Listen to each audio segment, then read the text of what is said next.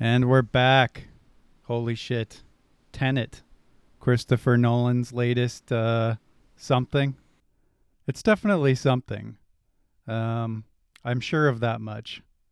It's something. I should have thought of a way to start this. I mean, it's it, you're going along the same narrative thread of, to the start of this podcast than the whole movie had. To be I mean, honest. yeah. Yeah, I mean, he started it at 100 miles an hour, just right into the yeah. action, You, right? you kind of you you launched in with no plan, uh, with no idea of where you were going, and you made it into something. And I think that's very, um, actually, very relevant to what we're talking about today. I mean, that's how I operate, man. Just have a vague idea and wing it from there. Hope everything works out. It usually does. Um, so yeah, I I mean, there's a lot to talk about with this thing. It's such a weird puzzle box. Um, but let's get some value judgments first. Jeff Casino, did you like this movie? Oh, okay. So the way I put this is that I enjoyed this movie. This movie is what I consider uh, a hundred percent. It's it's brain candy, but it's too smart to let you be let it be brain candy. So it's like a hundred percent organic brain candy. You know, it's like it, it, it wants to like be something more than what it is. Does that mean it's not tasty? kinda yeah it's not tasty it's it's it, it has all of the the structure of nolan but none of what makes me love him as a director so i'd say it's an enjoyable movie but it's my least favorite christopher nolan film by far Hmm, that's interesting. It's interesting you phrase it that way because I liked this movie quite a bit. I wouldn't say I loved it, but I think it might be Nolan's worst like big picture. And um like I would describe this movie as a really complicated puzzle box and you're like figuring it out and you're marveling at how it's constructed and you're like looking for the reward inside this puzzle box. You're like, what's going to be inside? And you finally crack it open, and there's like, I don't know, like some Cheerios or something, like nothing substantial. And you're like, wow, that was a really cool puzzle box, but it um, it didn't have a lot in the interior. It was more about the construction of the thing and marveling at the construction, whether that's the plot or the filmmaking, which we'll get into, which is phenomenal. Um, agreed he's really pushing the bar but but i was thinking about it in terms of like inception right? And inception is his other sort of like complicated mind fuckery doodah movie.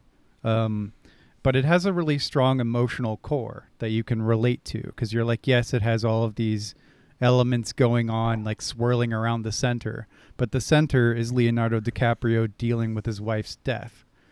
Also the the same could be said for like interstellar. You have all this crazy stuff going on but at the core of it you have that family dynamic so there's like really strong relatability and humanity at the core of those films even though they do go in these wild directions and that's i think what was missing from tenet yeah. I mean, I, yeah, I have to agree fully. I mean, this this movie was was scenes just happening one after another, and there was nothing for me to care about or really hold on to, and that's so unlike his filmmaking. And I mean, I'm a huge Christopher Nolan fan. I'll be I'll, I'll be honest. I uh, there will be bias from my side about most of his work and his filmmaking style, but in this film in particular, he really decided to rein back on making these characters somebody you care about and instead making them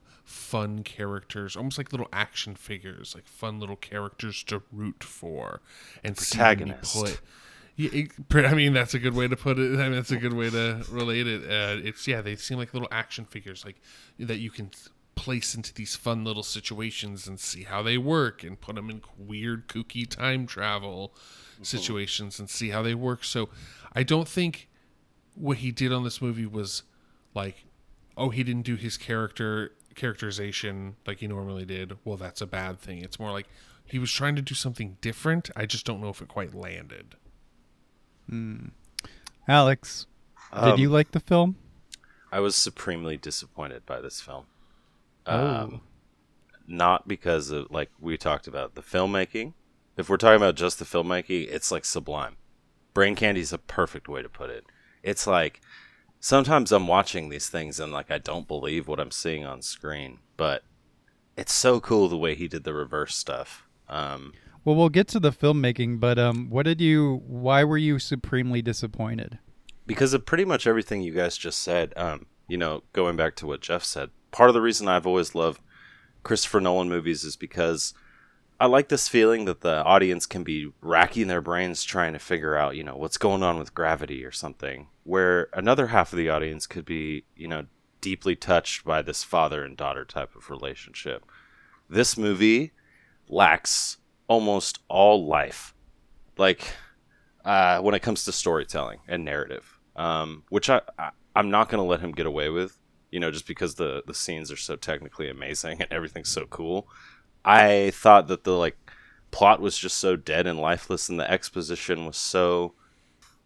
It was needed, obviously. Like I wouldn't be able to watch the movie without any of the exposition, but that's like uh, that's all that the plot was doing for me. It was a story written just to support whatever scientific endeavors were going on in the film. And the only person that I actually really keyed in on was, or the two people were the, the wife of Andrei Sator and Robert Pattinson's character. They had the most life out of anyone in the film. The main character was just, ugh, I don't know. It was hard for me to like care about him. If there is an emotional core, I think it lies within Elizabeth Debicki's character. She's fantastic, and her uh, dynamic with Kenneth Branagh was also great. Mhm. And he's a, he is of course a Yeah, he was amazing actor. too. Yeah. Um, but you mentioned something that warrants going into a little bit, which is the concept of exposition.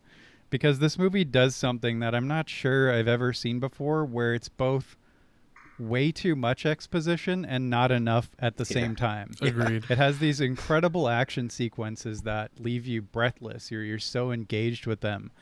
But then it oscillates between that and like this crazy over expository these these ex- over expository scenes where you're getting so much information and simultaneously not enough. Now, by the end of the movie, I felt like I understood it. I understood all I needed to. There are some like technical things.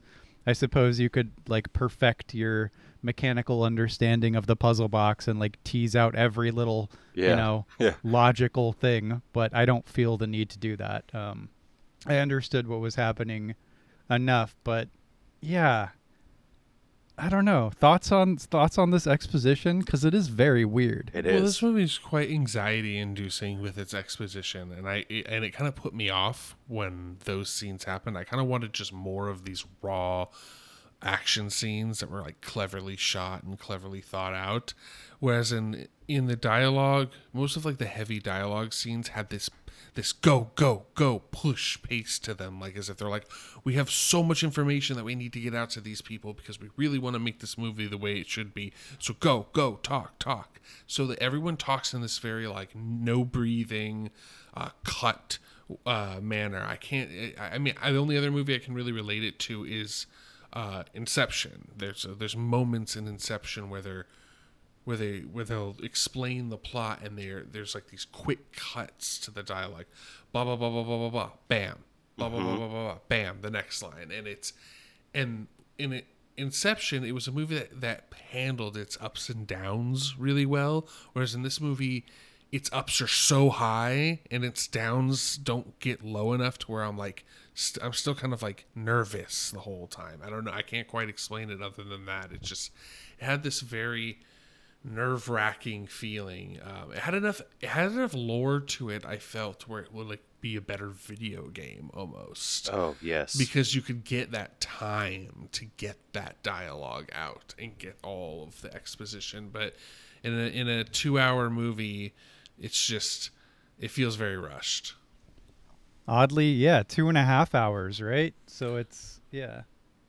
Sorry, I was going to say the video game aspect of it. It reminded me of this video game series called Far Cry, which is, you know, big on its like stories and they build these big worlds and like crazy organizations pitted against each other. It's like a shoot 'em up game, you know. If anyone listening knows what it is, you'll you'll know what I'm saying. But it's like the way that the dialogue is delivered, what you were saying, Jeff, it's like every actor memorized their lines as if like they were almost the only person in the movie and even when they're speaking to each other it's like you're not speaking your line in a way that would be a normal conversation where it's like a give a giving and a receiving of dialogue. It's like michael caine says what he needs to say. Protagonist asks the questions that he needs to ask and is already in like keyed in on some of the info. And then it's just like he's a little snotty to the waiter and then it's just like over Yeah, it's it's an incredibly frantic movie.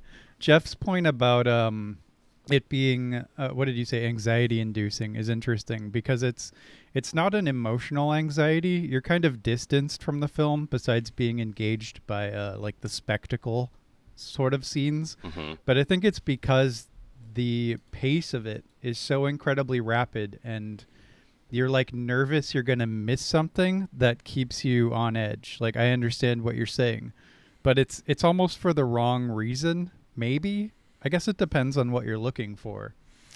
Yeah, I mean, I think there's a certain level of engagement with a science fiction movie that you expect from Nolan. You expect a certain stretching of this or a, a fudging of these rules, but I don't know. When it comes to Tenet, it doesn't offer anything concrete enough to cling on to. It's a lot of science mumbo jumbo where it it's hard for it to make up for other mistakes that it has, such as what you're talking about, uh, Jesse. It doesn't have enough.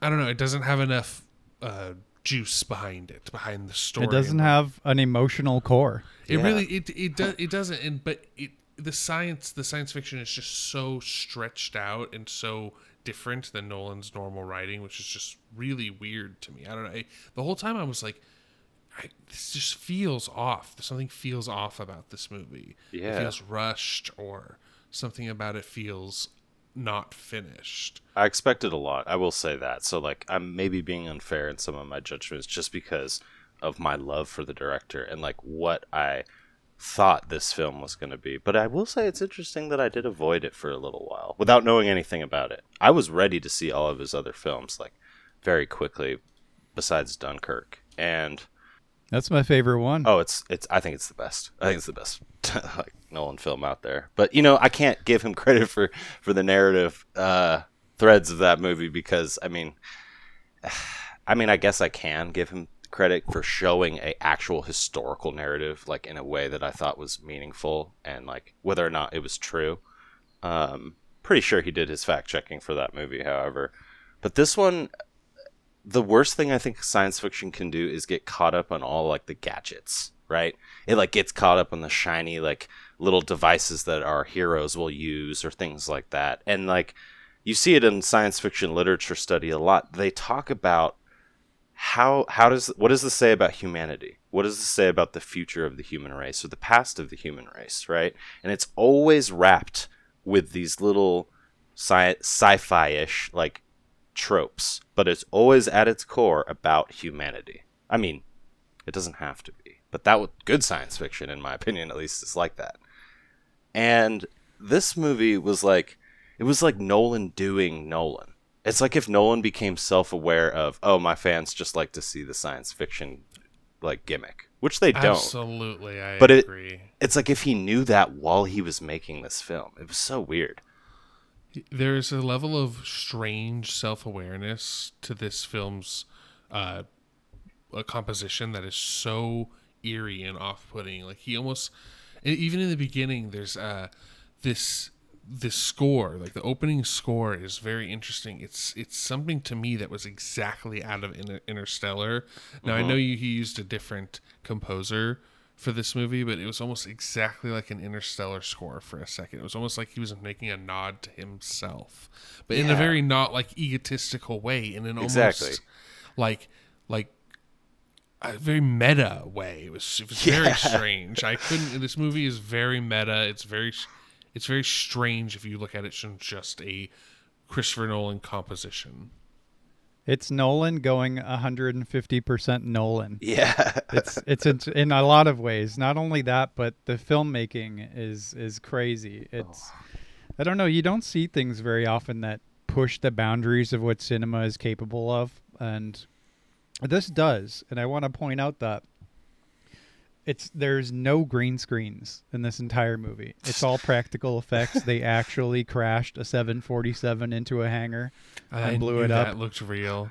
Just winging it. everything everything was real uh for the most part you know of course some visual effects are added but it actually had less visual effects shots than anything he's done like al- almost anything he's done i believe um, which is crazy Oh, it's insane. and it's it's also worth like noting that for the problems I had with this movie, and I think I liked it more than you two, but um, I'm so glad it exists, which is a weird thing, because Nolan is like one of the only real filmmakers that still get this kind of budget and like get movies in theaters. You know, even like Scorsese and David Fincher are releasing movies on Netflix now. Even Michael Bay, who it's like, of course, like you would think that he would be the first one to still have his big budget schlock in the movie theaters, you know? But no, he's doing stuff for Netflix.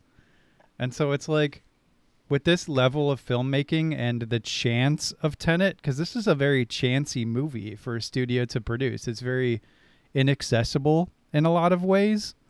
Um, I don't know. I, I'm just glad it exists. It gives me hope that that real filmmakers that have a vision can still make something that's a chance. You Mhm. know? Oh, totally. Totally agree. This movie is definitely something that I appreciate being around. I don't hate it at all. I mean, like I said, it's my least favorite Nolan film, but I definitely think it's an entertaining and fun film to watch. It's enjoyable. It makes me smile the whole time I was watching it. I remember uh, thinking like it- a little bit of a metaphor was like it's like listening to an eight year old tell you about a sci-fi movie that they've half seen. like like it's it's it's that's exactly like how trying to follow the plot is is like a little kid going and then there was this part where like then the guy came out and then he had a gun but then the gun like reversed backwards and then it, he fell down the hall. It's like all this kind of like just insane moment to moment science fiction weirdness that you never quite get enough of. So you're always left wanting like a little more information about like what's going on with this this time dilation but at the same time this movie's quite derivative. It, it has a lot of themes that are have been done or have been done better. I feel like the theme with like the inverted bullets the weird kind of temporal uh, effects on items was done better in in in the video game control.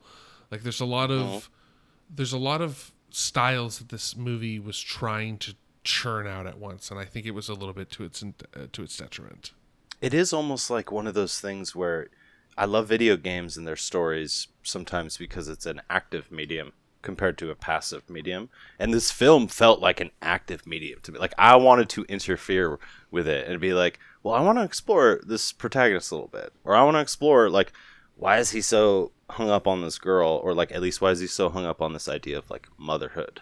Um like this is a movie that needed a codex Yeah, yes, exactly. this movie Yeah. is a codex. Yeah, it is. More codex than a movie. No, I get what you mean. I didn't. Uh, I didn't think about the the time stuff being derivative. I haven't played Control or anything like that. Um, but I thought that the way it played with time was super neat because it's not. It's not like you don't go back in time. hmm You move backwards through time Reverse and you have to you have to do so at the speed of time, which is very interesting and set up a lot of really insane action scenes uh, that I that I thought were amazing. I did get like my brain just started to to fry at the end though, at that that ending like battle yes where you have fast motion and slow motion, and I didn't understand what was happening almost at all. Um, and I wonder, I wonder if that had something to do with the fact that you never see the enemy soldiers. It's just like forwards and backwards. These crews, these like platoons. I, I don't know. Oh, red It and blue. Yeah, yeah, yeah. I didn't know what to make of it. Well, this is, I mean, I think this is precisely what we're talking about. Like, you have scenes like that, which are so weird and off putting for a Christopher. Like, I would never, if you showed me that scene in a vacuum, I would never say that that was a Christopher Nolan scene. I was just- so convoluted. it was just there was nothing about it that like his was his style but then you talk about the things that are his style the things that are writing that his writing is so beautifully suited for like like the the moving backwards through time instead of moving through time well and while i don't feel like that he definitely did a a time travel movie that is great for film time travel movies notoriously are just not my favorite or I don't think a crowd favorite. Like they come up every once in a while. You have things like Doctor Who, but usually in like when I would watch Star Trek, if there was a kind of a time dilation episode, I would be like, ah, this is not what I'm really that into. But but because there's not much to show, it's all just kind of the same hacky like. I don't know you. Who are you? This I'm meeting you before this time. But this movie was very show and not tell with the time travel, which I think. well, it did tell. The telling just didn't help. I guess you're right. It did. That's a perfect way to put it. Yeah, but it was just Nolan's way of looking at time travel through a filmmaker's eye, and that is what's so unique about the time travel. It's also the weirdest James Bond movie I've ever seen. Exactly, right? That's it. Like that's the perfect way to describe it because when I think of a movie that I'm okay with watching that has a character that I like I don't know, I is so like just derivative and flat. I'm not saying James Bond is flat or the actors who have performed in that way is How flat. dare you? you know what I'm How saying, though, dare right? you, it's Alex like it's like okay, we're gonna James get some Bond gunplay, we're gonna get some loving, we're gonna get some drinking, some you know banter between the enemy and between James Bond, and it's like the only reason I have an ideal character or composite character of James Bond is my in my head is because there's just been so many of them that I'm like, okay, he's the stiff upper lip British boy, you know, um, where. You know, I haven't seen anything that this main actor has done. I know he was in BlacKkKlansman, and that's why Christopher Nolan selected him. Um, and I'm He's Denzel Washington's son. wait, That's not true. what? It is true. That's He's true. Denzel's son. No. Okay, so uh, you, as you can see, sometimes on Reel Weirdos, not all of us do our homework. Yeah. but but Holy. this is uh, crazy because the entire time I was watching him, I was like, he has this Denzel swagger to him, to the way he walks, to the way he approaches scenes. I actually didn't think he was a bad actor, and that you're blowing my mind, Jesse. Yeah, me too. Holy He's he's not a bad actor. It's just a it's just a kind of a flat character. Having some kind of motivation that like drove him besides hey, I'm action man would have been appreciable. I guess there's something there between him and him and uh Elizabeth Rebicki's character, Debicki, sorry, I don't know how to pronounce her name. Um, but it wasn't much. Like Alex said, you're kind of like, why does he care? Yeah, You like know?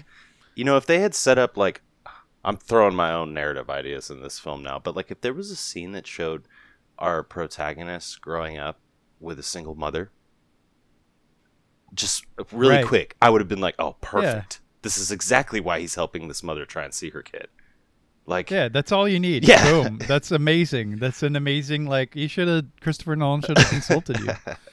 Well, yeah, you go from this like assassination scene in the beginning, and you're like, okay, this guy's like a ruthless, cold-blooded, efficient, like agent. Yeah. And then immediately, without any hesitation, he's like, "I'm your dad now," and it's just so strange. He's like, "I love you, and I want to be your husband," like vicariously through space. Like it's so weird and off and not Nolan's style of writing or filmmaking. Well, filmmaking, yes, but not writing. You're talking about you're, you're talking about between the protagonist and Kat. Jeff. Yes, yes. Okay. the ending scene was very Nolan, right? Where he's like sitting in the car after he's done the deed to Priya and he's watching the mom like hold the hand of the kid and then like, you know, it's like this is where the movie's ending on this like that's where Nolan was trying to be like this is where the emotional core is right here. The beautiful image of a mother being reunited with her her cub. Right? And like I was just like oh man. I don't know. I I just I cared for the mother and Debicki, that's the pronunciation I'm going to go with here, and her like character's motives. I was all in on her. I was like, yeah, I totally see why you're doing this. Like doing the things you need to do.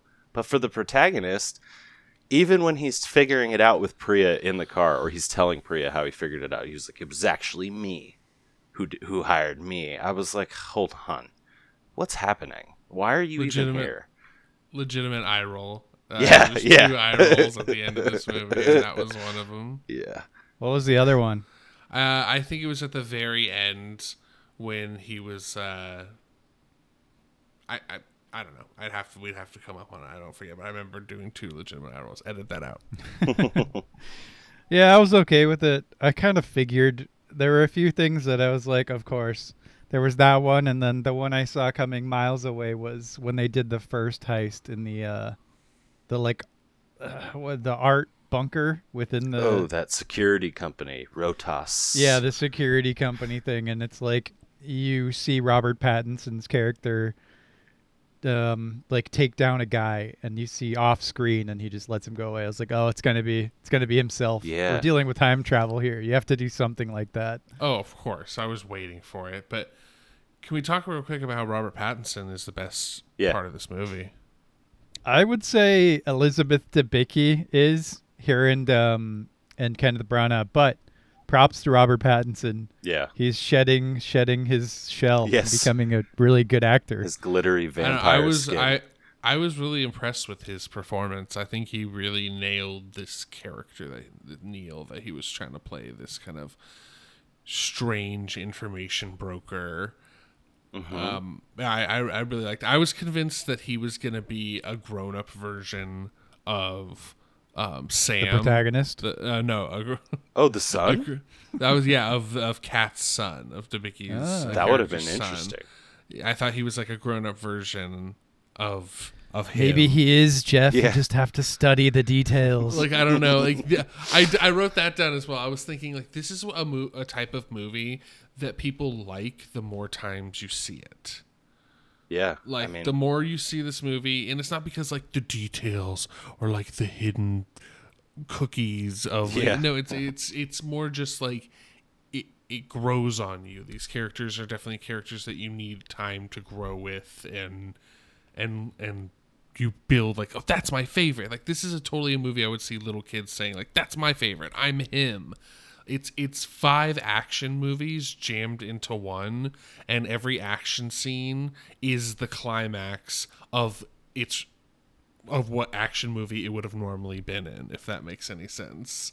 Like every it action scene, absolutely makes sense. yeah, uh, like every action scene in this movie is the climax to a movie yeah. and it blows my mind every time I watch it. I'm just like, wait, okay, so are they getting the final thing now? I know, because yeah. like they're putting all their budget into this, and it's like, oh no, that was just because we had to like get the key to unlock the door of dreams. Like I don't. Heist heist number nine. Exactly. It was so, and like the way the characters just behaved when it came to like resources was my favorite. Like he was just like, okay, we need a helicopter and we need a, a fire truck and we need two uh, garbage trucks and a flatbed and and it was it was like a little kid like saying what he would need. It was I don't know. This movie had such just little kid energy to me in every way.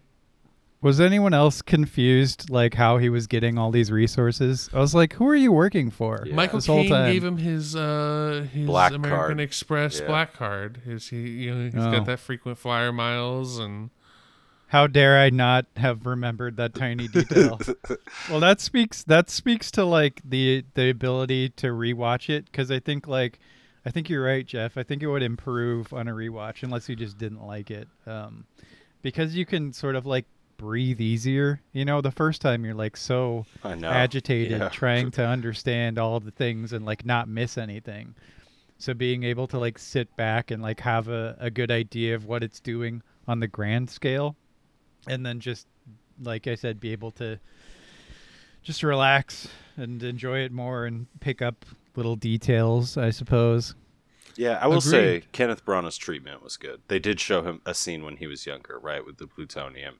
It shows his toughness, his like that Russian old Soviet hardness that you know we think of, and then just when he kills his buddy when they both unearth the plutonium. you, you can make the track from you're like, okay, I can see where you went from 17 year old Andrei Sator in your crazy closed city that's not on a map to this like international arms dealer. And like, yeah, Kenneth Branagh and, and Elizabeth Debicki are the two like big titans of acting in this movie. But I think that Robert Pattinson is. I was telling Jeff, or excuse me, Jesse, this the other day. I see him as like this kind of like new neo Lawrence, not Lawrence of Arabia, excuse me, Peter O'Toole. That like accent he had was very posh and British. You know, he had his little blondish hair kind of going over his eyes and everything. And I was like, you know, you can make something into this. Like you can make your career into something big, and he has. I mean, the lighthouse. I guess the Batman thing looks okay. He's gonna be Batman. I know. Um, I mean, we'll see. but he he's on his way, in my opinion, to becoming like a an actor that I care about seeing on the screen, and whose characters I end up like loving and r- really getting into. It's so funny that you say Peter O'Toole because in 2015 he was in a movie called Queen of the Desert, directed by Werner Herzog, where he plays T.E. Lawrence, Lawrence of Arabia. That's insane to me. It's so interesting that you would you would say that. Apparently, Werner Herzog thought the same thing. Uh, I mean, let's. I mean, speaking of characters that we all love and recognize and root for, can we talk James about how? Bond. Uh, we can, we can we talk about how Michael Caine oh yeah, and his like ten minute, not even ten minute, like you know, three minute scene. I just that shit just tickles me in movies Oh, because you know he's in he's in Interstellar. He I think he's been in he was in The Prestige. Like he's been in a few Nolan films. I mean he's in Batman. Yep, he's in Batman. He's, He's in like eight of them. yeah, he's yeah, he's like he's in a lot of. I'm them. not even kidding. and it's he and I really loved that scene. It made me laugh out loud because it was Christopher Nolan. I don't know if this was improv on his part, but he was just really like just eating steak, yeah, like, and then giving his lines. Like there was there there was a very like obvious hierarchy of what his actions were in that scene, and it just made me laugh because he was just like eating steak and then delivering lines, not the other way around. And I almost, I, I kind of imagined Christopher Nolan was like, "Hey, you know, Michael, can you be in like one more?" And he was like, "All right, give me a steak dinner." yeah. And then they just like. They're like, that's it. And so that was just him shooting his lines and eating a steak dinner. Let me shit on like, I, Brooks Brothers. I was just dying. I loved it. Yeah, and then shit on Brooks Brothers.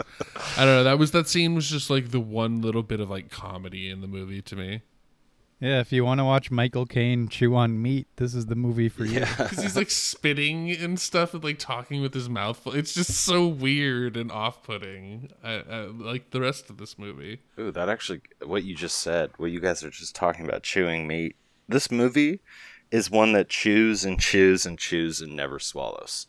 And I will say that I, I'm stealing that from Edith Wharton and what she said about Henry James and his stories. But ever since I heard that in an English class years ago, I've looked for films or other pieces of art that do that. And for some reason, I feel like it does that. Not, not in a grating way. You know, when I say I'm disappointed with this movie, it means like I have no antagonistic feelings towards it other than like I'm just sad because I, I wanted the story to be so much more. Um, but I can agree with that. I think it's just my own expectations, to be honest. I, I don't know how to. This movie is very strange to talk about because I wouldn't say it's bad. If someone asked me, I would recommend it, you know? It's it's worth watching for so many reasons. The, Exactly. the plot, the plot, even though it's crazy, is like kinetic. You're never not interested. It's always interesting, even if it's kind of frustrating.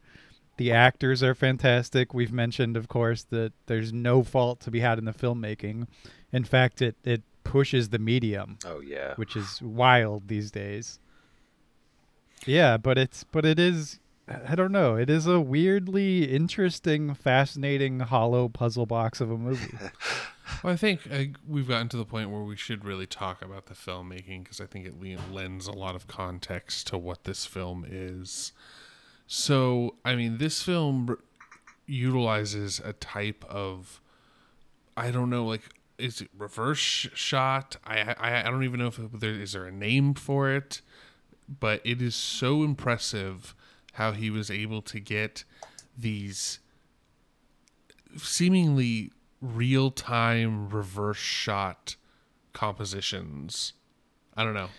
Oh um, my. you mean you mean the the reverse chronology, the reverse time? Yes, but Is like that what the- you're talking about? Yeah, but it's like it's so it would look so much different than because we've all seen like shitty B movies and even like some bigger movies like you know camera tricks like reversing the camera or speeding it up or slow it down. We've all seen these camera tricks before, but it doesn't feel like that's what they were doing. It was so much. It was so. mu- It was so different of a of a medium, and I just don't know if it has even like a name.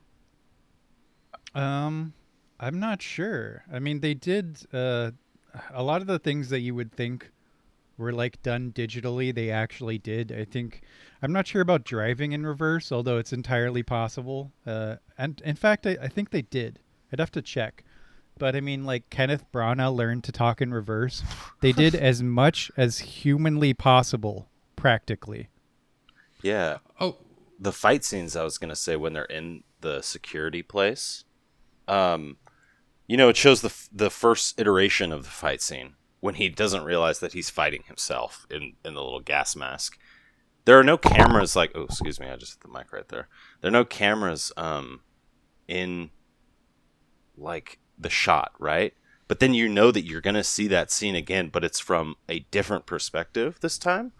I have to think that they did the, the fight scenes twice. Because there's like, unless they just cut out or edited out the, the, the camera that would have been looking at the different perspective. Either way, the way that they do that was amazing. In addition to performing stunts backwards, the main cast actually learned how to speak in reverse. So they did. They they performed the stunts backwards. They drove backwards. It's all like real, you know. In Maybe quotes. that's why it's so strange because my brain is so tuned towards looking for the camera tricks, looking for the way that it's manipulated, and maybe this like this real style of shooting this is what's kind of throwing me for a loop because it looked so like especially that fight scene you're talking about Alex that Yeah. one specifically in the hallway I mean, there were so many moments where it looked like it was either reversed footage or like wires. Uh Like they were pulling people up on wires because of just the way they were able to kind of quickly bounce back from like landing. I don't know. It was it was very strange. If that's the case for all of the stunts, including the fighting in reverse, that's. I mean, I mean, I mean, we're talking about we're bumping this movie up notch after notch. Oh, yeah. It's insane. Like that backwards, like crab crawl thing he does when he's on the ground.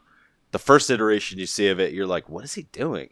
And then the second one, you understand why he slid on the floor for so long because it doesn't look physically possible when you first see it. Um, I think that the idea of reverse entropy 2 is interesting because this isn't normal time travel.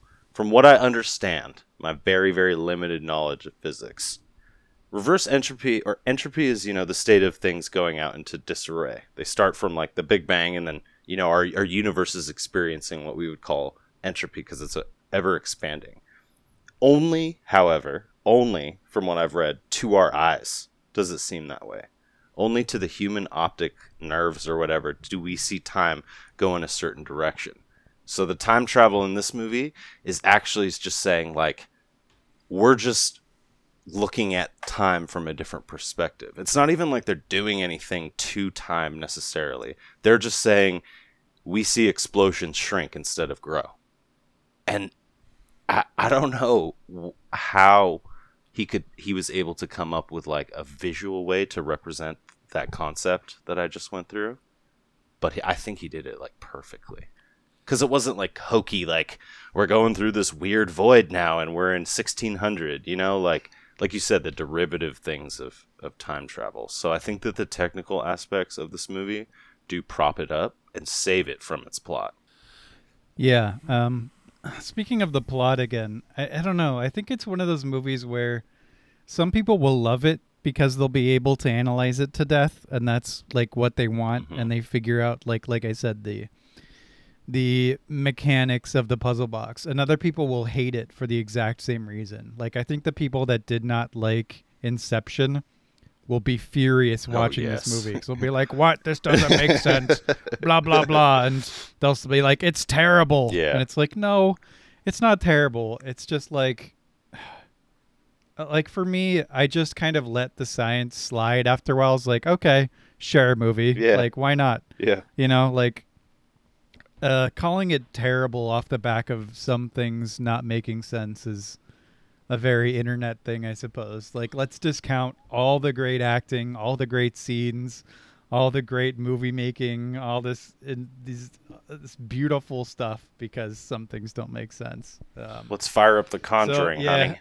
I'm done with Well, this it- shit. it- it's called suspended disbelief for a reason, and it's just. I mean, I gave up on the science of this movie because I usually love the science of the Nolan movies. Like the black hole in Interstellar is still so impressive to me, just visually, and I still Mm-hmm. look at pictures of it and I'm like, wow, and I try to imagine like, w- what if that's actually what it looked like, and oh, it does. So, but uh, but with this, it was it was so different. Like I I actually wrote down the line when they were like trying to quickly explain away the the the time travel, the temporal manipulation of the weapons Mm-hmm. is inverse radiation through nuclear fission. yes. And I was like, okay, I'm cool. like I'm right? good. Yeah. Like, whatever. Yeah. uh, like, I'm cool, whatever. Sure. Science mumbo jumbo. And then uh, literally the line after that, she says, "Don't try to understand it." Yeah. And I'm like, thanks for that. Yeah. Thanks for that nod to the audience. no small it does. talk. It does that. It does that many times. It's like it's already happened. Like don't worry about it, or you don't need to know that. But at the same time, it's it's explaining it in excruciating detail. yeah. It's so it's so strange. Like the the way he just constructed the narrative of this, and the explication, is just so strange. It's frustrating. It's like he I'd made the say science- It's a frustrating movie. Yeah. I agree. I, I felt very frustrated the the whole time I watched it, just because of I wanted to land somewhere. I wanted to have a solid opinion about something, and the whole time I'm like, "Do can I enjoy this movie? No, it wants me to think." Okay, now it wants me to sit back and watch Ocean's Eleven. Like I just didn't quite know where. Well, here's a question. Here's a question. Did it did it come together for you at the end, like the whole the whole science of it? Maybe not every little detail, but like the the big picture of it. No, I'm gonna be honest. No. I'm one of Oh, those. wow. pe- I am one of those people who are like, I, I didn't hate the movie because I didn't put it together, but the big reveal. I was. I remember laughing at the end of the movie because the only thing that I that was telling me that this was the big reveal was the score. like I was just like I could just tell by the music. I was like, oh, it's all supposed to be coming together right now. But Oh, for I for me, I didn't uh, necessarily mean like the the reveal of him as the protagonist. That's almost sort of like okay, sure, whatever. That Sure, makes yeah. sense. Um, I just meant like like you understood what happened in the movie by the end. You know what I mean? Oh yeah, yeah. Well, yes, obviously, yeah, definitely. I think that when he tried, when he Nolan tied up the friendship between Neil and the protagonist, that was that was the one point where I actually thought like I was, I I liked that they had this friendship, right? And I liked how Neil says to him like, for me, this is the end of a very long and beautiful friendship. You know, and the protagonist he has to like. For the audience, almost, he says, "So you mean that this is the beginning of like a friendship for me?" And I was like, "Okay, I knew that that was the implied already, but you can say it.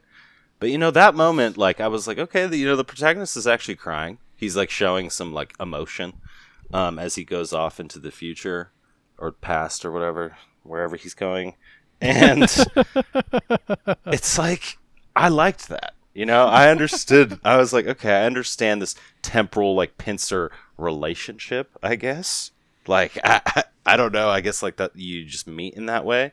But then you know the idea that Neil's character is the one that's so sacrificial and selfish, selfless, excuse me, and he saves the protagonist at the beginning of the film. Uh, it like makes his character just much more interesting to me. Like he was the main character for me. I don't know why, and his all his like British swagger, but yeah, Y- Yeah, I agree. He, he was. A, that's why I really liked his character. I consider him the best character. I just I liked his swagger. I liked the way he he leaned into this role. It was just really cool. And there's and this like I said, this movie has great visuals. Like there's something I wanted to point out. It was really cool that like in that proving uh, room uh, where the basically the time machine, for lack of a better word, Mhm. is. Um, one side was red and one side was blue. Oh, It was yeah. like red, red, red shift, blue shift. I thought that was uh, interesting. A little like physics throw uh, nugget for like all the physics fans, but otherwise, this movie kind of just failed on like the real science part, at least for me. Yeah, I mean, I think that in, Nolan in a lot of his press releases says like, I'm not trying to, like, I'm not trying to push anything about the science like being real. Um, I like how he does that, right? Sometimes where he like will play with concepts of science that are a little more complicated than just like the basic who done it plot that we see in movies, and then the way he, I think he's just very good at visually representing some of these concepts. Um, however, in Interstellar, I actually I'll have to fact my- check myself after this, but I believe that the artist rendering of the black hole in that movie was the most accurate rendering of a black hole at the time until scientists recently actually got pictures of M83 uh, like which is the big supermassive black hole. Yeah. Um Yeah, he did a tremendous amount of research for uh for Interstellar. yeah, and the pictures came out looking like the, the interstellar black hole. I was like, "Hey, I've seen that before. That's an interstellar." Yeah, similar. Yeah, and that's kind of what I was looking for initially. I was like, oh, he's gonna go like hard, grounded sci-fi with this like temporal entropy. Like, okay, I get that. How And how do you do that though? I that didn't bother me at all. It was didn't like, all bother right, me. Fantasy movie. It just was something I was expecting in the beginning, and then when it didn't happen, I was like, okay, we're gonna sit back and we're gonna like watch like a cool action movie. Yeah. and that's what it ended up becoming. Was like a really well shot action movie. I mean, the fights were like. I mean, we can talk. There was a lot of really great choreography in these fights. Oh Like, yeah. a lot of great MMA with some foot sweeps and some low ground grappling and like there was there was just this great there was some great jiu-jitsu there was just so much choreographed fighting that was brilliant and then there was even some little Jackie Chan nods like I believe like when he was fighting those guys in the kitchen and he was like Oh, yeah. environment Yeah. to fight When he That's walks through the kitchen. Jackie Chan Yeah. Yeah that's very like I don't know that I was was loving that the whole time Ugh, I miss Jackie Chan. Yeah, the me too Prime era Jackie Chan, Yeah. like environmental comedy fighting. So oh, it's great. just the best. and I I got like a little taste of that, and it like perked me up when I was watching that scene. Yeah, that scene was actually really cool. I loved that scene when he first meets. I think that's the first time he meets um, Kat. Is Kat right? Yeah, Yeah. Um, so going off one thing, I will say I love how Kenneth Branagh's character like he's not your typical just like he's obviously an abusive husband, but he's not your like I don't know like he's not the guy that Wait, why do you why do you think he's abusive? What gave you that idea? so I loved how in he has like this facade of calmness, and he's like very manipulative. Like, oh, if like you spurn me, you'll find out that your son is just not gonna see you next week. You know, you get two weeks away from your son or what, whatever. But there is that scene where he's so angry that he's taking his belt off and he's putting his cufflinks in the actual slots for the belt as he's wrapping it around his hand. Like he's about to use this, right? On Kat. And I was like, Jesus, man, like it was a really good way to just bring him back down to him shoveling all of that dirt looking for plutonium, right? I'm like, you're just nothing but this angry and abusive and just like you're just a Soviet beast of I muscle. totally lo- like agree. I loved that scene. That was some detail that only someone who's been beaten with a belt Yeah. before would have like known to put in. Like somebody, I don't know if it was somebody in the writers like area or Nolan himself or one of like the key grips. I have no idea, but somebody in there was like, "Hey, you should have him put his cufflinks in it." Yeah. Uh, because that's such a specific detail that the I subtle, Yeah. malevolent menace of that. Exactly. yeah, it's like I'm not just gonna beat you with my belt. I'm gonna make it like a, like I'm gonna make it as bad as possible. I need I want to draw blood. Yeah. Yeah, that part, um, the fact that he has that mentality of if I can't have you, nobody can, really substantiated the element of when I die, the world dies with me. Like that level of ego, Yeah. that level of self-importance and greed. I, I don't know. I'm the protagonist, whether you guys like it or not. Like, Right. I'm ending this fucking story for everyone. his character is so interesting.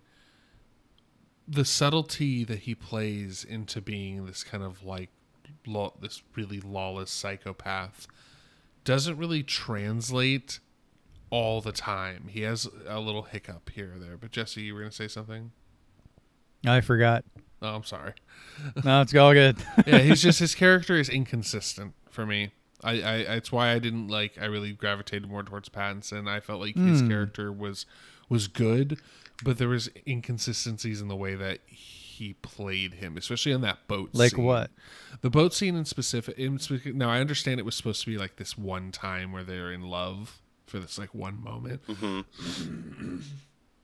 Excuse me. So he's like a little uh more loose and open. But I felt like that scene was strange and he played it interestingly because he knew the whole time that that you know the, what their plan was. He was always he was always 10 steps ahead of them to the point where he's calling them from the past on his boat to like give him his their big villain speech.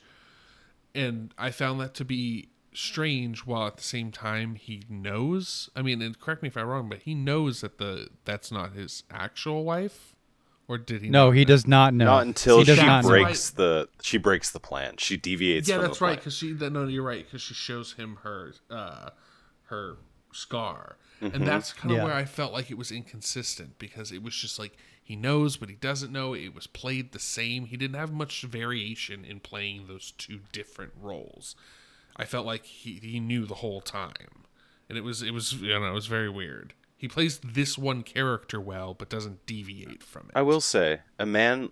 They say that he went back to the Hanoi Bay right there, or ha- Hanong Bay, I think, because that was like the happiest moment for him.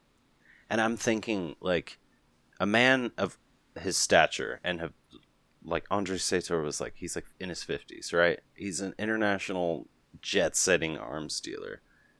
You're telling me that the happiest moment that he can extract from his memory is one that happened like a few weeks ago? Or for like a few months ago? Like just because his his you know estranged wife just kind of showed him like a glimmer of love. I just feel like he would go earlier in my opinion. Like I there agreed. like maybe when they met? Or like I, I don't know. Like I, I don't know. It, it's so strange to me. But you know maybe life gets like that when you're that age you know you hold on to these like very small and mundane little happiness type things that happen in Eh, your life I just I just let those details go. There's a lot of details I just let go. Yeah. Like um like it's like uh yeah, there are points where the logic of it, your brain starts to extend itself trying to grasp onto it and it turns itself into knots and then you're eventually just like, okay, whatever. Like when she sees herself jump or when she sees the woman jump off of the yacht, it's when she's leaving the yacht apparently for the first time. yes But then the second time, it's like she sees it when her other self is coming back to the yacht. And what does this say about time? And is time now different? And blah, blah, blah, exactly and you're exactly like, okay, okay, movie, whatever. I love Whatever. That. Oh, I yes. love what I love what you decide to give up on as far as story. It just it always makes me. It always like, extends the threshold of my love for you, Jesse. well, it's it's it's weird, right? It's weird, right? Because sometimes, like a movie that's about the plot, sometimes it'll really make me angry when things don't make sense. Um, No, I know what you're so saying. It's weird to. It's weird that some things you're just willing to let slide, and others are not, and it depends on the movie. Uh, I don't know. Yeah, this movie is some a movie that was is better left to its action sequences, and that's it. It it's a movie that was too complicated to let me zone out and just appreciate like the fun and interesting shots. It wanted it kept bringing me back in with its space mumbo jumbo, and uh, it that's probably my biggest complaint. That's probably why it's not my favorite Nolan movie are really I I consider it the worst. It's just it it didn't decide on what it wanted to be. It wanted to be both. And at the end of the day, it just like had me the whole time like can I relax? Do I have to listen? Can I relax? Yeah. Well, that's why it'll be better next time. Yeah. Because you can just sit back and be like, all right, time stuff, whatever. I kind of get it. I get it enough, you know. Now I can just enjoy the the craziness. I will say, I guess that will be a complaint, yeah. the fight scene at the end, um, I like didn't know where to focus. I didn't know where like my to focus with like my eyes. No, like that was a cluster. I was like, wait, so what is the big tall bald guy doing? Who's yelling at them to not go in the tunnel? Is this building falling or is it being like reconstructed through time? I was just very very confused. But um but yeah, like you said, that that didn't need to be. That didn't need to be settled for this to be like a a good and cohesive like film as far as the technical and the science aspect goes. And the narrative isn't even like terrible. It's a cool idea to have this like agent, you know? Um I just thought it was it was like playing a video game where you do you complete a mission and then you go off to a cutscene really quick and then you you- you're on another mission like instantly, right? So yeah, I don't Oh yeah, I've played I've played a hundred sci-fi games Yeah. that were like this movie, and it its story is is decent, but needed much more time in the oven yeah. to and and need a little bit of the fat trimmed off for a full just like for a two hour feature length movie. Release the Nolan Nolan cut, you know? Yeah. Give me like give me the four hour Tenet. The Nolan Oh Nolan my cut would be like I'd watch it. six seven forty sevens just crashing into this building, right? that'd be the Michael Bay Yeah, cut. yeah, exactly. We'll do it all in CGI. Yeah. Uh, It'll look like crap. People will love it. I swear there were miniatures in this movie. Like, it, I mean, it was There were, yeah, that Yeah. ending scene. That ending scene. There were definitely some miniatures in there. yes, the buildings falling, like the skyscrapers, were definitely miniatures. Like, I really li- appreciated that. And now that you told me that it's all practical, it makes more sense. Because I was like, why would they use miniatures yeah, in a world Dude, of CGI? not a single green screen was used. That's insane. that is insane. what was the budget for this film? It was It's something like two hundred and ten it million. made like And what was three oh eight worldwide, I think. Yeah, it's a big ol' it's a big ol' bonanza. It's um it's way too complicated and lacking in like interiority as far as something to care about besides watching fun action and some good characters and good character moments, but I would agree. I think it's Nolan's worst film, but it's still pretty good, which is a testament to Nolan. Definitely. Agre- Agreed. Yeah, he's one of the last bastions of a filmmaker that I really still cling on to and hope to see his movies. But there's also a new crop of young filmmakers. Well, as far as like big budget action Yes, filmmakers, yeah, definitely. yeah, definitely. Villeneuve is in um, there. What what if uh yeah, oh yeah, Denis Villeneuve. yeah. yeah, definitely. I'm looking forward to that Dune Oh, movie. me too. Oh yeah. The Green Knight. What if The uh, studio, So what like if if Nolan made a romantic comedy, what would it be? Oh. I Jeff mean- Casino. I mean, you're putting me on the spot here. If Nolan made romantic comedy, it would Yeah, be tell us the plot. All right, so the plot would be. Oh man, this is gonna be so uh, improv. the, so the plots would probably be like a man would be two interracial gay dads and their uh, neurodivergent son, who also can slightly shift the nature of reality, but only can do so whilst drinking water and he has to they have to use their neurodivergent son to protect the Swiss bank from um, Martian hackers. Boom. I like it. And- well, with with touching romance and and comedic The, interludes. yeah, the of course. neurodivergent son, however, falls in One of the dads. and doesn't No, but it's all but like how crazy it is. but they're all dogs. Oh God.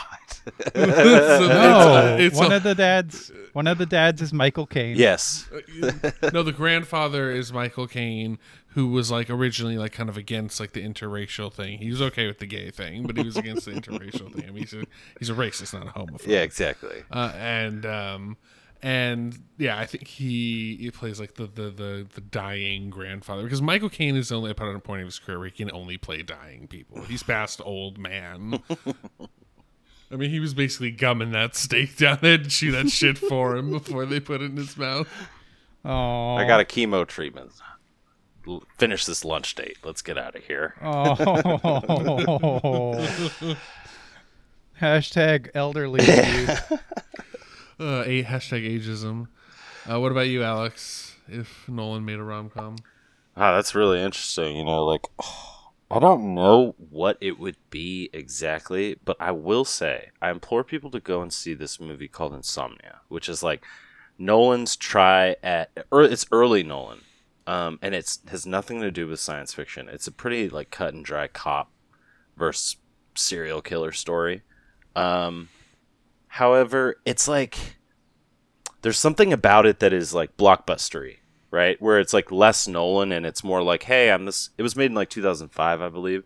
So it's like, hey, 2002. oh really? even. Okay. So he's Yeah, like, yeah. hey, I'm this like you know kind of up and coming director.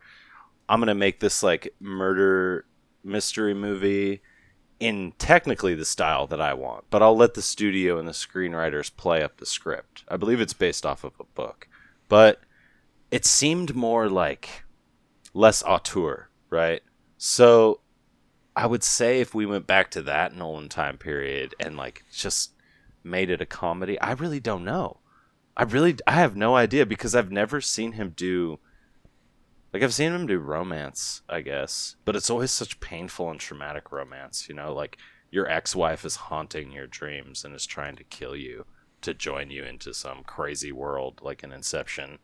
and then it's like the comedy aspect like Jeff was saying, like that scene with the Michael Caine Tenet is actually really funny. Like the way that these like, oh well, we don't have a controlling. He's like, I'd say we have a controlling interest on snobbery. We don't like have a monopoly on it, you know. Yeah, it was like all the comedy jammed into one scene. That Yeah. like, here's my here's my Walmart gift card. Go crazy. Yeah, exactly. I but that question's really hard. I have no idea. Insomnia also had it had um, Robin Williams and Al Pacino. And- Yes, Swank. This is stacked. Hilary, And Swank, yeah. This this is a stacked cast. So, what's your favorite Nolan film? Dunkirk. Oh, see, I knew you. See, you film snobs are gonna say Dunkirk. Oh, so, But me, but me, the everyman of this podcast, I'm gonna go with the Dark Knight. No, um, I mean for me, it would probably be a, it would be somewhere between the Prestige and Interstellar. I think The Prestige is actually like very a very good movie, and I loved Interstellar. Something about Dunkirk, though, when we're talking about this emotional core and like the humanity, that's one of that's for anyone listening. That's a big thing for me. Like if you make it human and if you make it organic, maybe not organic brain candy, but you know, like if there's something I can like latch into into the characters, like I don't know, Dunkirk was just so sparing and like Jeff uses this adjective a lot, which I love, tight, right? Like it was just so all the fat was trimmed off and the humanity of it was just I don't know, I just thought it was a beautiful, beautiful story. And he didn't get too convoluted, right? With exposition or anything. Like I could tell that in Dunkirk Kenneth Branagh's character was a noble man just by the way he would stand and wait on the beach and he's like, "Oh, well, I'm not leaving until the French are." You know, there's so many different stories going on in Dunkirk that I just thought were every single one could be made into its own little short story. You're either on the boat, And you naturally understand what's happening in all of them. You don't need any exp. I don't know if there's any exposition at all. No. If there is, it's very minor. Yeah. And yeah, like like the fact that it was so lean is a great point. and it's it is almost like Nolan forgot all the lessons yeah, that he learned how to like how to make a brilliant movie with Dunkirk, which I do think is his best. Um, and forgot all of them and made Tenet. It's like no, it's just like so sprawling and overly complicated, and Yeah. Yeah, it's crazy. But I think um while I do think Dunkirk is his best movie, I would definitely call it his best. I think my favorite might still have to be Memento, just because I've, Yeah. I've loved that movie for so long, since I was in high school, and that's another one that, like, speaking to the concept of an emotional core, that's a movie that is confusing, but you always know what the core of it is. It's like Guy Pearce, he has it tattooed on his fucking arm. Yeah. you yeah. know? it's right there the whole time. That is a good cast too. I haven't seen that movie in a while. Same. But you know, I will say I actually think as far as Nolan twists go, I think The Prestige is the best twist he's ever come up with.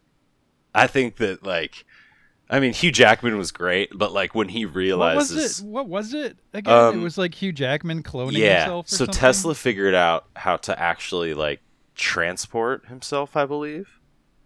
Um or was working on this technology and Tesla realized like, "Oh, I'm just keep I just keep creating duplicates." Right? Cuz Andy Serkis is like, "Let me have your hat." And then Hugh Jackman finds all the hats. So Hugh Jackman ends up like he wants to he's like obsessing over how Chris uh Christian Bale's character is doing this trick that he like he goes fully down the path of like quote unquote let's say like dark magic right? He's like i'm gonna throw myself into this just to beat this fucking other magician. And when you find out at the end when like you see all of him in the you, he dr- he drowns himself over and over and over i thought like i was like oh this is really cool like that's a crazy twist but then you find out that christian bale and his like buddy spoiler alert are twins and i'm like oh my god this was it was very natural it was very organic to me at least from what i'm remembering from the last time i saw it so i think that that movie's very impressive and damn I don't remember Andy Serkis being in. oh it. yeah Oh yeah, he's Tesla's uh, assistant. yeah he's like his You know he's directing. Do you know he's directing the new Venom movie? Wait the No, the one I with don't tom hardy that. in it Yeah, the new Venom movie. Andy Serkis is directing it, which is interesting. Wasn't there already a shitty Venom movie with Tom Hardy? In it? yeah it? this is the sequel Yeah, it's a sequel. Oh, woody okay. harrelson is it he's the baddie They're gonna pay him in steak. Do we have anything else to say about Tenet, ladies and I, I do gents? don't not, think so. I think I think I've you exhausted. can, my, can tell by the how we've how we've veered off into all these other directions. But Nolan is like, I, I, this movie doesn't do anything to like damage or diminish his reputation. For me, it's just a slight, maybe No, misstep every- or like, not even a misstep, because who am I to judge it, right? But if we're being critical here, which we are, it's like, huh, that's what I think about the movie. It's just like, oh, okay, let's get on with. I want to see what you're gonna make next, and I'll go and pay whatever ticket price for it, because I want to see it in theaters, whatever he makes next. definitely, it's definitely a theater type of director in a movie. Tenet. I would have much. I would have really liked to see. It Wasn't Tenet one of the last movies in the theaters before um, the lockdown? I believe it got delayed Yeah. three times because of COVID as well. It did. It came out during Okay. the lockdown. Okay. I think. Because I just remember it being yeah, that's what it was. Because I remember it being like this big deal that a movie was released like in theaters during the lockdown. Yeah, I mean every director, even the best ones, are totally. You know, it's you can misstep. Almost everybody does it. You know, Mhm. you have minor failures. Some directors have major failures. Yeah. it's interesting, but but yeah, I would agree. I don't think it damages his reputation at all. In fact, I I hope he learns from it, um, and doesn't go even more overcomplicated next time. Agreed. But he's definitely still very respected in my eyes, Oh, yes. and I can't wait to see what he does next. Yeah, same. Uh, yeah, definitely. Yeah, it's a it's a movie worth watching, and uh, I'm really happy that we ended up doing it because it gave me a different insight on his filmmaking style. So before we wrap up, you guys have any recommendations this week? Alex, start with you. Yeah, actually, I was thinking about you asking this question all week, and I have never asked you guys your opinion on these stories or these films. Fast and No, no, Furious. no, I've, ne- I've never actually seen one of those movies. I've only seen the Tokyo Drift one because I'm Japanese, so I was like, maybe I'll see this one. um, no, Did it treat your culture with respect it yeah, deserves? exactly. It was so. Vin Diesel was. He's an honorary sensei now. Um, no, I'm gonna hate saying this, but if you haven't seen the Harry Potter films from s oh. from start to finish, yeah, I knew this was gonna get. I I didn't know what you guys how you guys felt about this, but Oh, I I mean I love them. Oh, yeah. but I just love that you're I love that you're doing this yeah, right now. if you got because I will let you finish, and then I will. okay, they Sorry. recently put them on HBO, right? If you have HBO Max subscription, you can watch all eight of them, an eight film collection, and I watched them pa- this past week uh, while Jeff and Jesse were camping, and while I was finishing up Tenet. Um, I started from the first one, and I followed the entire string and watched the whole thing. And if you haven't seen these movies, I don't care if you don't like Harry Potter, you just got to see them. Um, it's different directors and different screenwriters sometimes and you can see the growth of this movie the way that like i wanted to see it. When i'm when we're talking about film and, and directors and techniques you can track in harry potter a multitude of dynamic filmmaking techniques and directors and like attempts at making film that i think is just beautiful and an experiment of itself and experience. So alfonso cuaron directed a few of them and those are the best ones in my opinion. And then david yates did a few as well um, Didn't uh, Guillermo del Toro do one or two? he did the i think he did some of the design for like the monsters and the like No, he definitely directed at least one. did he that would be crazy Well, let's check this. I mean, it, I'm in full agreement with you, Alex. I am so happy you recommended this. I, you know, it, Harry Potter was written for my generation. Yeah. I always feel like I grew up with it, uh, with that book, and read them all as I got older. And, oh, I uh, think you're right. I don't think he did. I think I'm wrong. So good recommendation, my man. Because I I also uh, just f- recently watched the entire series from start to finish Yeah. for fun, and I thought it was a blast. And I love all of the filmmaking, and I think the films are shot incredibly well. And the seventh film is fi- by far the best one. i would put it up to the dc marvel universe any day i'll just say that oh, any day. Yeah. So, I am not a Harry Potter fan. okay I think I maybe read one of the books. It's not something I've ever cared about really. Mhm. Um, I think I watched. I haven't seen all the movies. I think I stopped at the third or fourth one because it had one of the stupidest endings I've ever seen. oh the freeze frame Um, I don't. of yes, harry flying so, into the yeah, sky he, yeah um, Yeah, so it's like the bad guy gets away, but Harry's like, "Oh, it's okay. I got a new broom." and he flies up into the sky and it has this like joyful expression and it does a freeze frame and I was like, "Oh my god, that was so bad." yeah.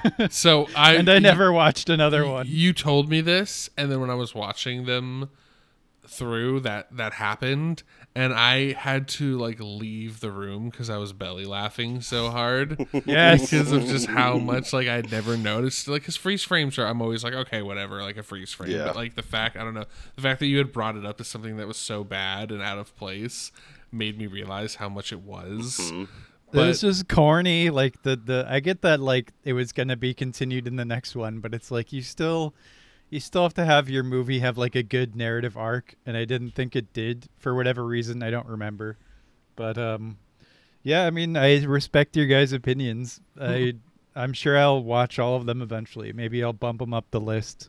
Although, apropos that, I am still in year 1953 in my chronological fucking on the spectrum watch order. you'll be there in no time no time, just a couple of years.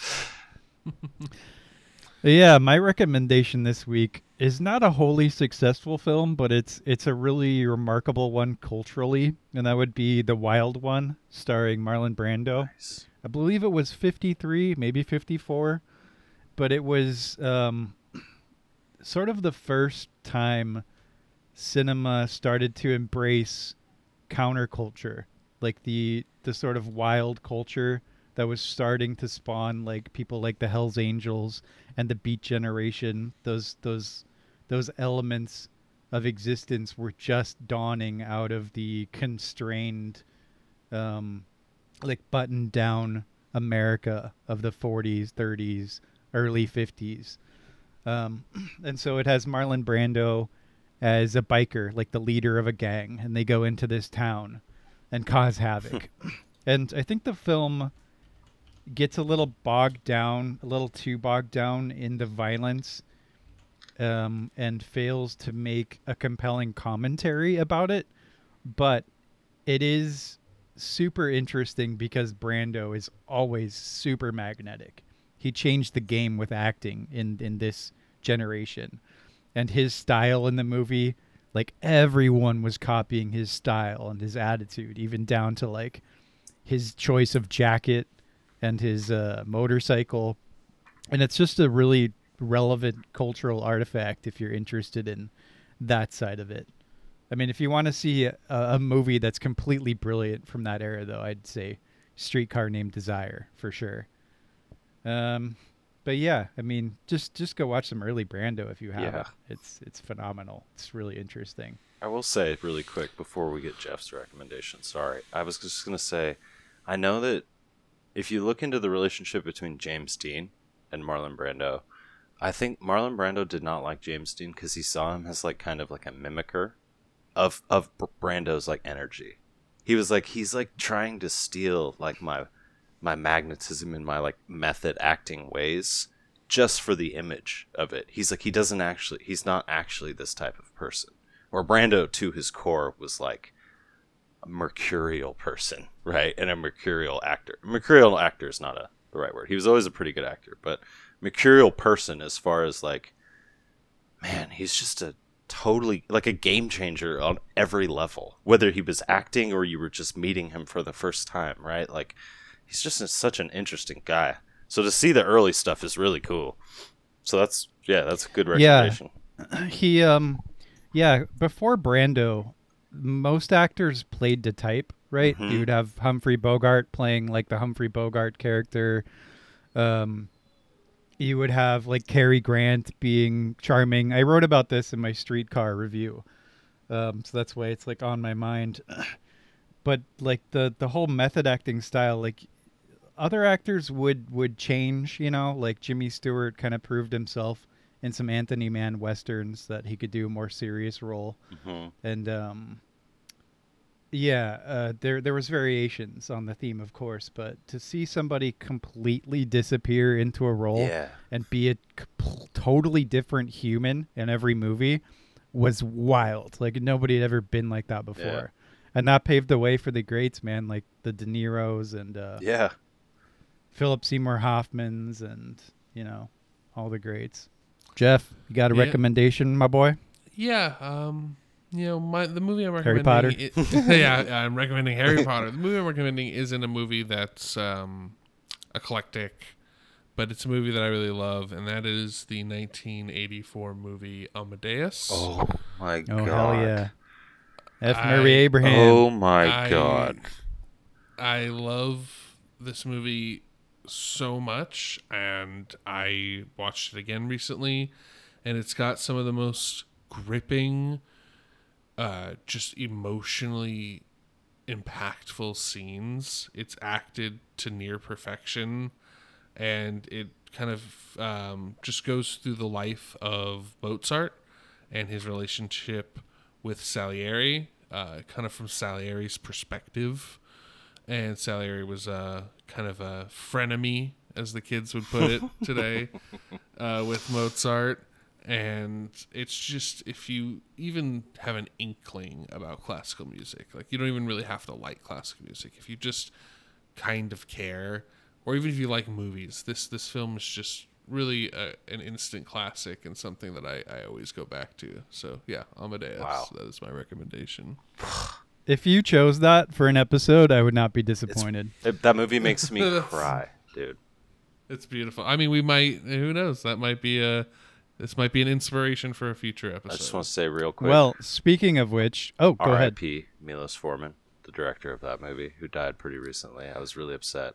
That's true. And no, that that is such a good recommendation. I I fucking love that movie. The Creature. I just it's such a F. Murray Abraham is man. Talk about actors. That guy is fucking amazing. Agreed. Yeah, it's just a, a beautiful film, and always, in my opinion, needs to be in anyone's collection. Yeah. So on that topic, do you uh, have you decided what we're doing next week, Jeff? You know, I've been bouncing some ideas around. I'm gonna I'm gonna play with them. You know, I I, I first thought Arrival because I just really love that film, and I think it's another uh, great modern sci-fi. But it, I, I'm I'm bouncing around though. I have a couple other films that I that I want to maybe put up there. But Okay, uh, I thought we maybe we'd whet the appetite. I, I, I don't know. I, I, I can't come come to a decision yet because if I'm gonna suggest something, I want to make sure it's something that is worth suggesting, and that's a lot of Like, uh, pressure. Yeah, well, maybe not. I don't know. I'm gonna throw some curveballs for Hey. sure. Make you guys watch like Hollywood Chainsaw Hookers. Since Funny Games, can, I, I don't know if we can get any worse with the the recommendations. yeah, I think I think I think Alex is the one that needs to dig himself out of the doghouse. oh, I, oh, I Yeah. got my movie. Yeah, I'm ready. Pick a good one. But I don't want to. I'm not Alright. going to say anything until Jeff picks his. For sure. Okay. Well, uh, next week we will be talking about something. Jeff's keeping his cards close to his chest. I guess we'll find out. Thanks everyone for coming, hanging out with us, and talking about a weird semi-failure, but an interesting one from our boy Christopher Nolan. Thanks for listening. And uh, yeah, that's us, real weirdos, signing out. Have a good one, everyone. Thank you all. Thank you much.